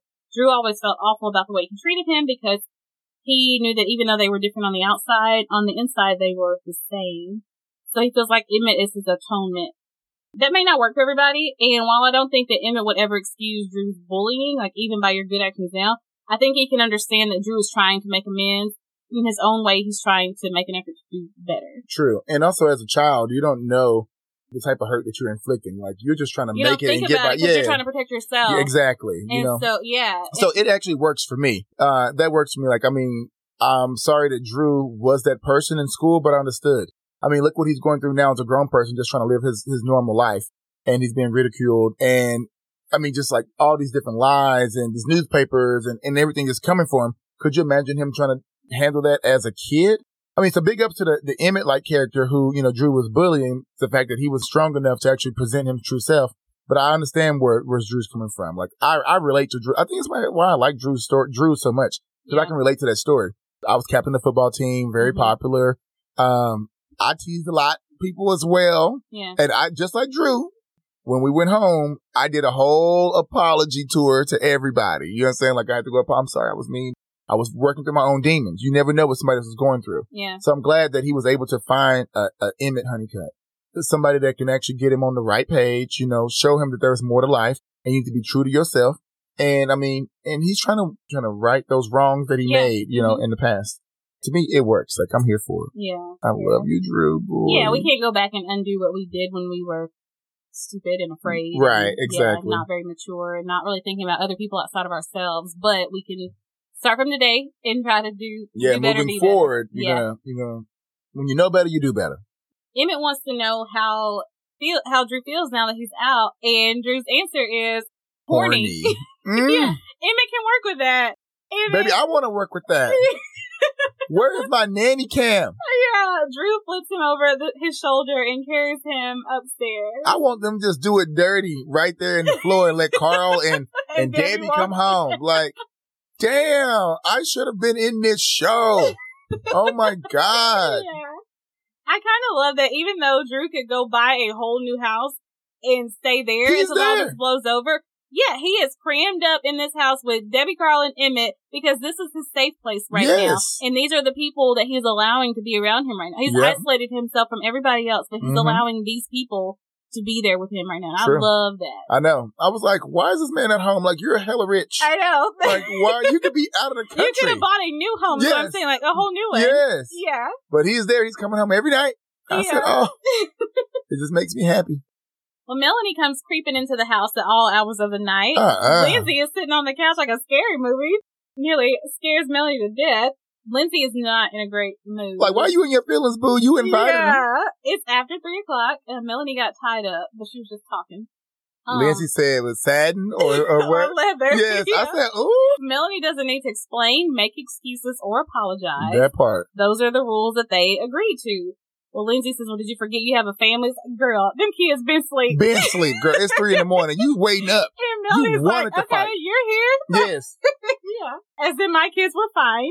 Melanie tells her that the show was great and that she and Corinne both enjoyed it. And Melanie promises to call next time. Well, there's not going to be a next time because Lindsay says the in-house separation isn't working for her. It must be for people a lot more sophisticated or heartless than her. Shots fired. Very. yeah.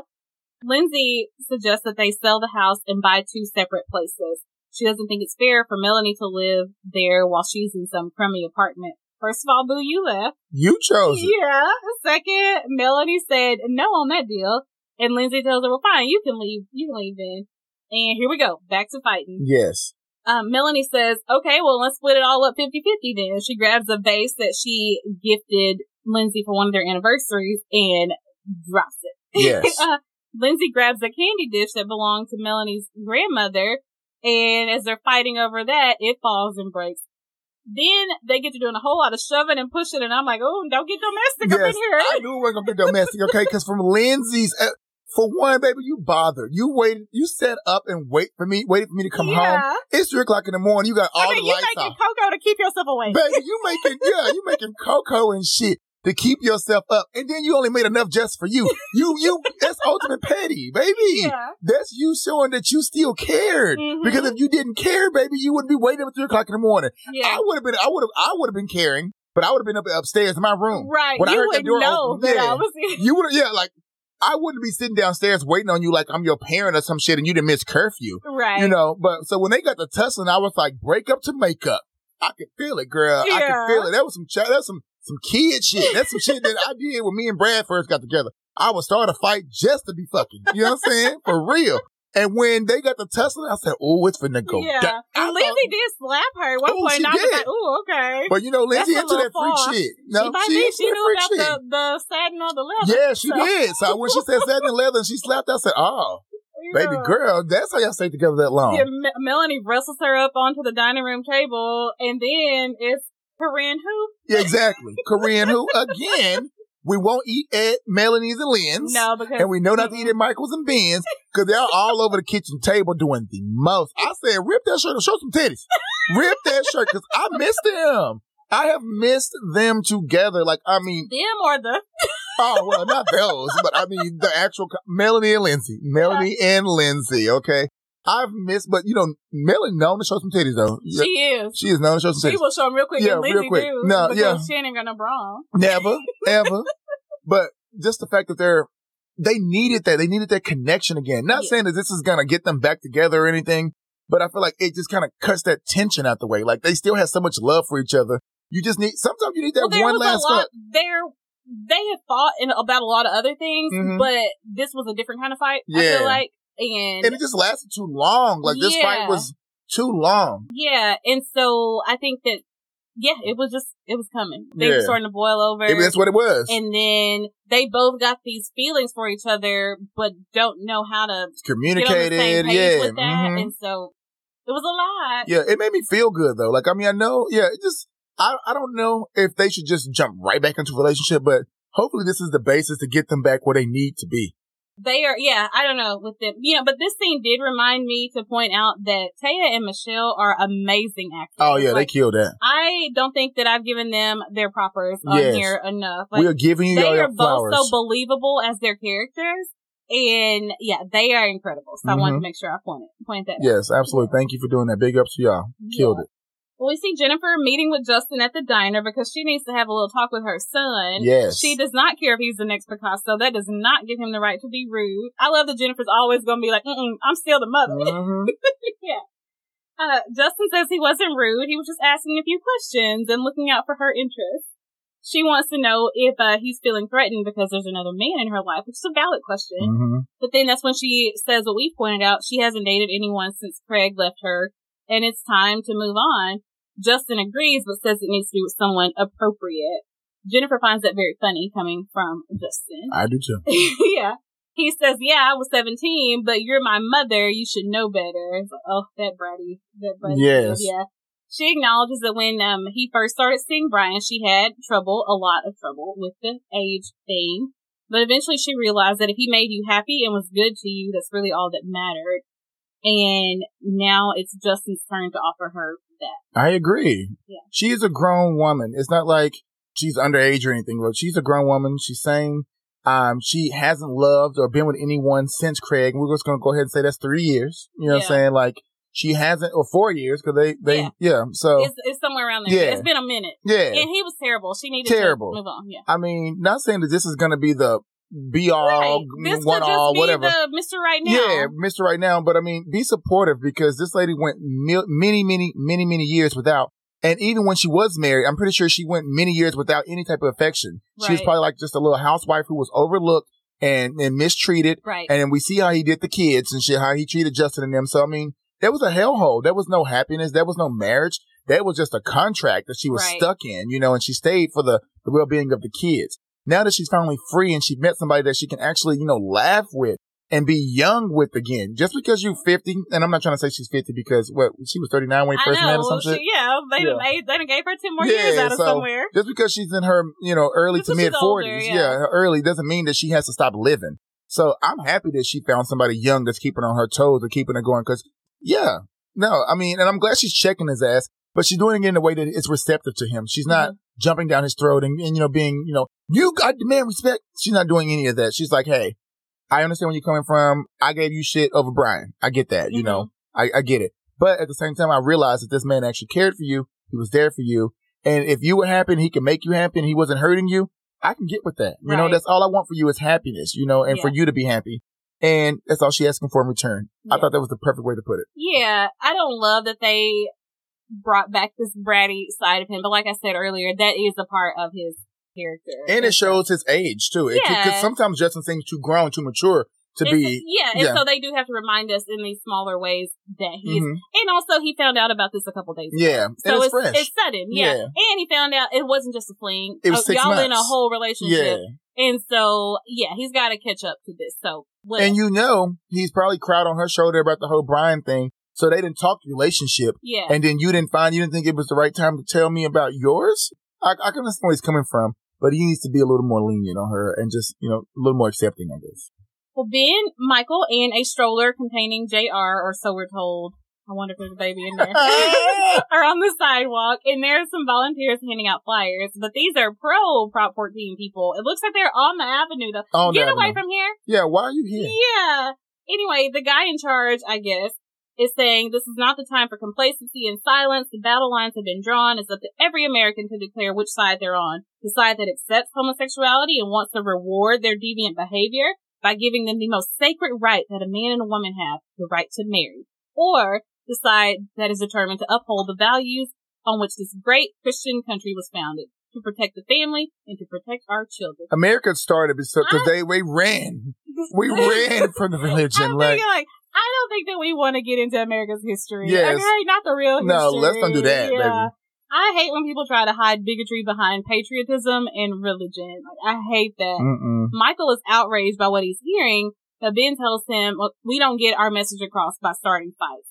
And again, sometimes Girl, sometimes you gotta fuck some shit up. I mean, I, I, I, yes, I'm all for that non-violent, you know what I'm saying, peaceful and But look, everything. if they're out here talking about battle lines have been Yes. drawn, then okay, that's how they're taking it. You got to respond. Thank you. And they're on our home front. They're not just on their community. They in the gay community Yeah. over here protesting on our home fronts and, and calling us an abomination. Like, sometimes you gotta fight fire with fire. Now, I'm Yeah. not saying go and burn some shit up, But I was then I would have I would have girl, that's what the protest would have meant the protest.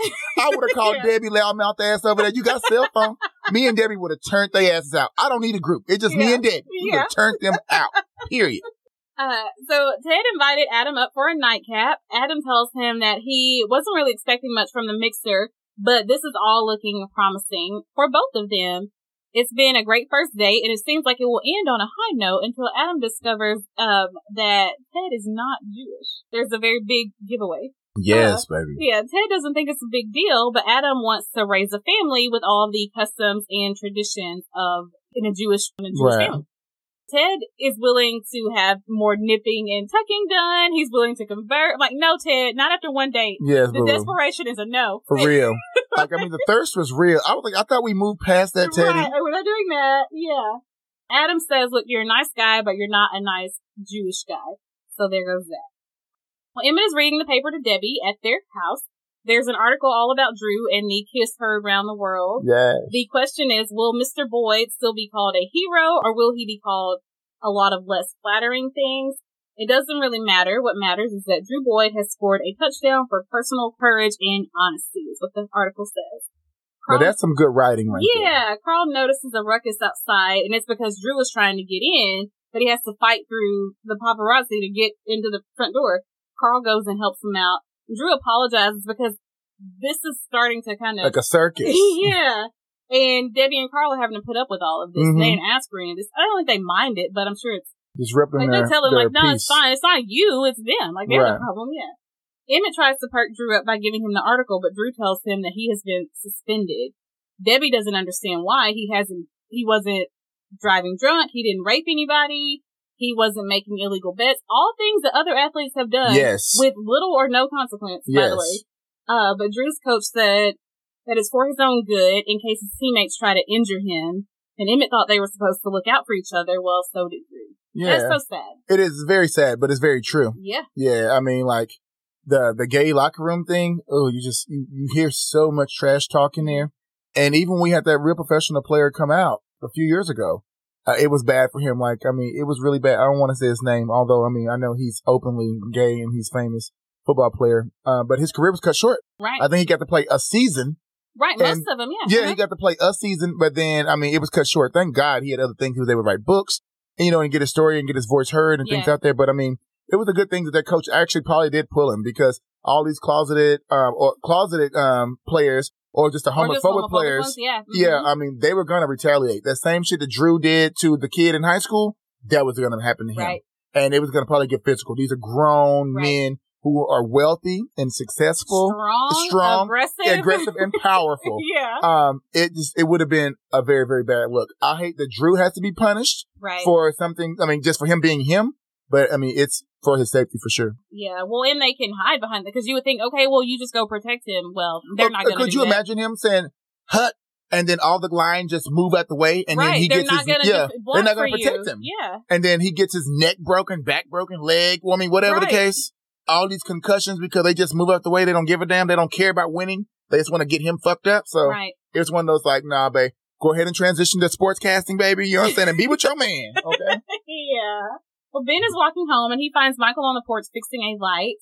Uh, they are all sweet and sentimental about building the perfect home. Ben tries to pull him in from Nicole, but first Michael wants to put the sign back in the front yard. Okay, Michael has been all over the place emotionally in this episode Girl, for me. everywhere. and he himself has been like 10 episodes in one. Yes. um, like, I don't even know what to do with him and all of that. But I guess what we saw was him sorting out the why and how behind this fight that he's now a part of and him deciding how committed he's going to be to it and why it's important and knowing what the risks are, accepting that, but saying it's still worth it. I think True. that's the journey that we saw him on. But I'm really just kind of annoyed with Michael this episode. Right. So, But I'm going to touch on this before I get off because I don't really have much to say about him. But um, I can see why he was all over the place because yeah. your initial reaction when when you know you're you're threatened, you get scared, you want to run. Well, I, I Mhm. can't say for everybody, but I'm I'm a flight or flight, baby. I am flighting, okay. Fight or flight, First baby. class. First class, baby. Okay. I'm bringing all the luggage. I'm running. Okay. So I think that's where he initially went. But then seeing it being brought to the home front, you know, when we just saw the, um, the pro, um, uh, proposition 14 people on the, on the avenue talking cash shit, it kind of just like sparked this fire in him again. Like you have some balls, some guts to come here and try to strip away what should be a given. You know, you're going to try to, you, you're doing that. You really going these links and then like these, um, these major corporations that's backing all this bullshit. Like really? You're really doing this? So I mean, if, if, if I'm scared and I run, that could be a million people that's scared of this run. So I have to be the one who's actually going to stand here and fight the fight. And, um, I'm glad that he finally came to, came to his senses and put the sign back up. Like, yes, target me if you want to target me, but guess what? I'm not going to quit. And that's what Michael and the rest of the gang has to continue to do. We end at Babylon and there are half naked bodies and glitter and Brian is there, but it all feels very somber. Mm-hmm. Uh, like, it's like Brian is there, but he's not taking it in the way everyone else is. There's a smile on his face, but it's more like he's an observer and less of a participant. Right. And he's kind of above it all, you know? He's there, but not really connected to it or part of it. I don't know. Well, that was good wording above it all. Cause maybe he's growing. Maybe, um, and not for the best. Cause I don't think what Michael says as in you're too old for this party scene. Yeah, no, I don't think grown right. means you can't go party or you Right. can't sleep with whoever you want to. I don't think that Right. at all. So maybe, you know, in the scene, like he is above it all because he is growing. He already talked to Michael, did something that he normally would apologize. hmm Not trying to say he wouldn't normally apologize, but he was, he took the first step. He was a bigger person. Yeah. Came and apologized to Michael, was shut down. But I think it's, it's a sign of growth. Yeah, well, because I feel like it's him realizing I can take Babylon and the nightlife and the clubs and the guys and the drugs and the drinks. I can take all that for what it is, but that's not me. You know, Right. that's not who I am. Like I can, I can enjoy all this stuff if I want to, but that doesn't define me anymore. That doesn't validate me anymore. And so, yeah, he has grown, up, risen Mhm. above that. Mhm. Yeah. I think the song playing here is Sacred Stones by Sheila Chandra, I think it's pronounced.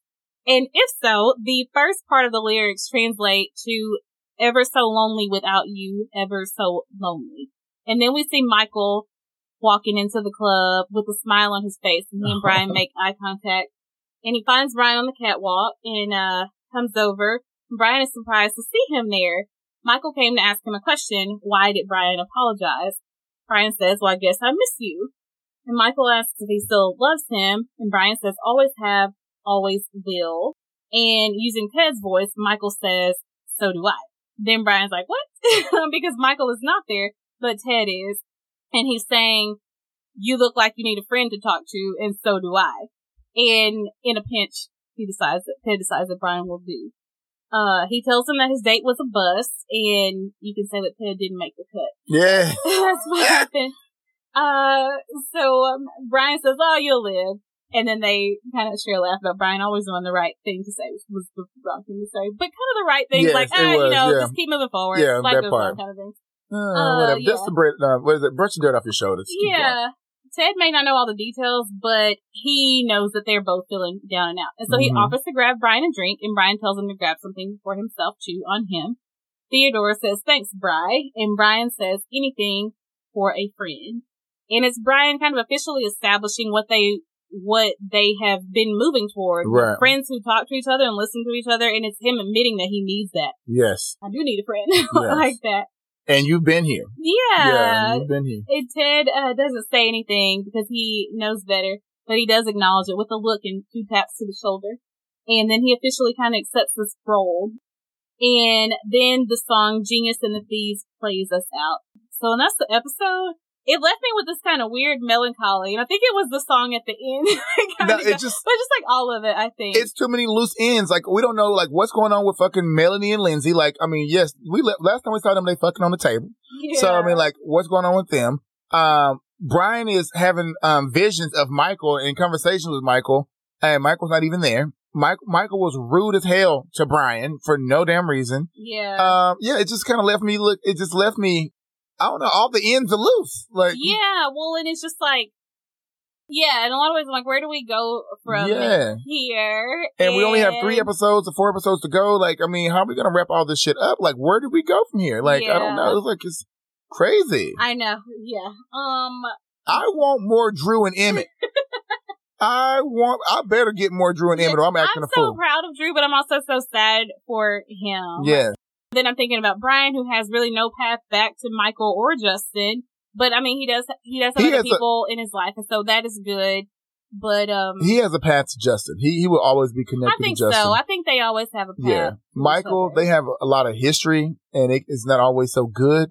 So I think it's it may take some work just Yeah. to get them and back I think on track. that that friendship, if it can get back to, it might not ever look Right. the way it did before. it's never gonna look the way it they did before. can still be. Yeah.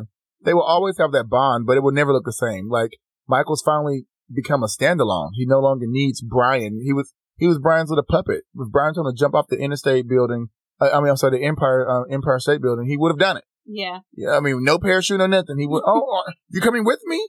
I'll go first. He he would have done it. You know. But now I think he's a standalone, and um, he's just doing too much with that though. Yeah, he's really kind of uh, bothering me. Mhm. Yeah, something that I wanted to say earlier, but I forgot, and we were talking about this as we were watching, and it's that I think Brian has been so opposed to their growth, mostly because he was afraid of it, because he doesn't really expect any growth for himself, and so he fears their growth because it means that he'll be left behind. He'll be Right. abandoned. Yeah. So that's why he was so against it Mhm. and so trying to pull them back or so like digging his heels in because, you know, I don't want anything to change or do anything different because he knew that, he already knew that he was going to be, be left behind. I think part of Mhm. him kind of anticipated that definitely his relationship with Justin anticipated that eventually being, being Right. left behind sort of thing. So anyway, with all that on my mind, it makes me all sad about that. I know. But, It I do have a fun fact, uh, that we can, um, move toward the end with. Ew.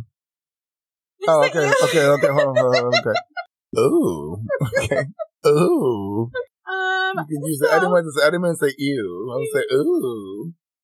So, a fun fact about the actress who plays who plays Corinne, um, or Catherine Zenna, I think is how you say her last name. When I was still brainstorming for the podcast, I saw this like book club type thing that she did with Scott Lowell, and Gale Harold was supposed to be on it on it with them too, but I think he got like sick that day or something. Anyway, it was this live virtual watch party, and they were gonna walk through every episode, kind of like what we're doing. Oh, wow. Yeah, but it was going to be hosted by her and, and Scott Lowell. Oh, and wow. they were going to pull in the cast members and the crew and, and the writers and all that and directors to work through the, um, to work through the whole series. You could buy tickets and virtually attend it. It was like a really cool thing. And so they did it for episodes one through three. It was like one long one they did. Mhm. And so I watched that one. And on that one, they had conversations with the actress who played Blake and Chris Hobbs. and- and a couple other people. And you could tell, like, when they advertised that they had, like, sound clips from other people. So it's going to be a really, really neat thing. But they only did one segment because it takes a lot of work and a lot of money to yes. do that kind of thing. And it didn't have the audience and the support that it needed to keep going. So allow me to take this time to thank the people who support our podcast. And there are many ways to do that. First, I want to say thanks to our patrons. I mean, you guys literally help fund the creation of these episodes. Thank you. We also want to thank those of you who have left a five star review on whatever platform you listen to. That helps us get more visibility Yes. uh, with those high ratings. Don't go over give us a rating if you're not going. Just believe in our potential and give us a five anyway. Yes, Um, please. Yeah, and then thank you for the people who interact to the people who interact with us and show us that we're not just speaking to into the void. and thank you to the people who just listen and keep listening, um, even if we never hear from you or whatever. We thank you for for listening. There are many ways to support and encourage us, and whatever option you're working with, we thank you and we love you for it. Yes, definitely want to say thank you as well. I mean, she said it all. I can't, I can't say it better than that she just did. So thank you guys. And we both uh, mean it from the bottoms of our hearts. All right. All right, guys. Well, that is the episode. The usual. Let us know what you guys think or thought about the episode. If you have any questions or if you have any little input that you want to add to what me and um Ishel touched on already, um, just go ahead and send that through the email as well.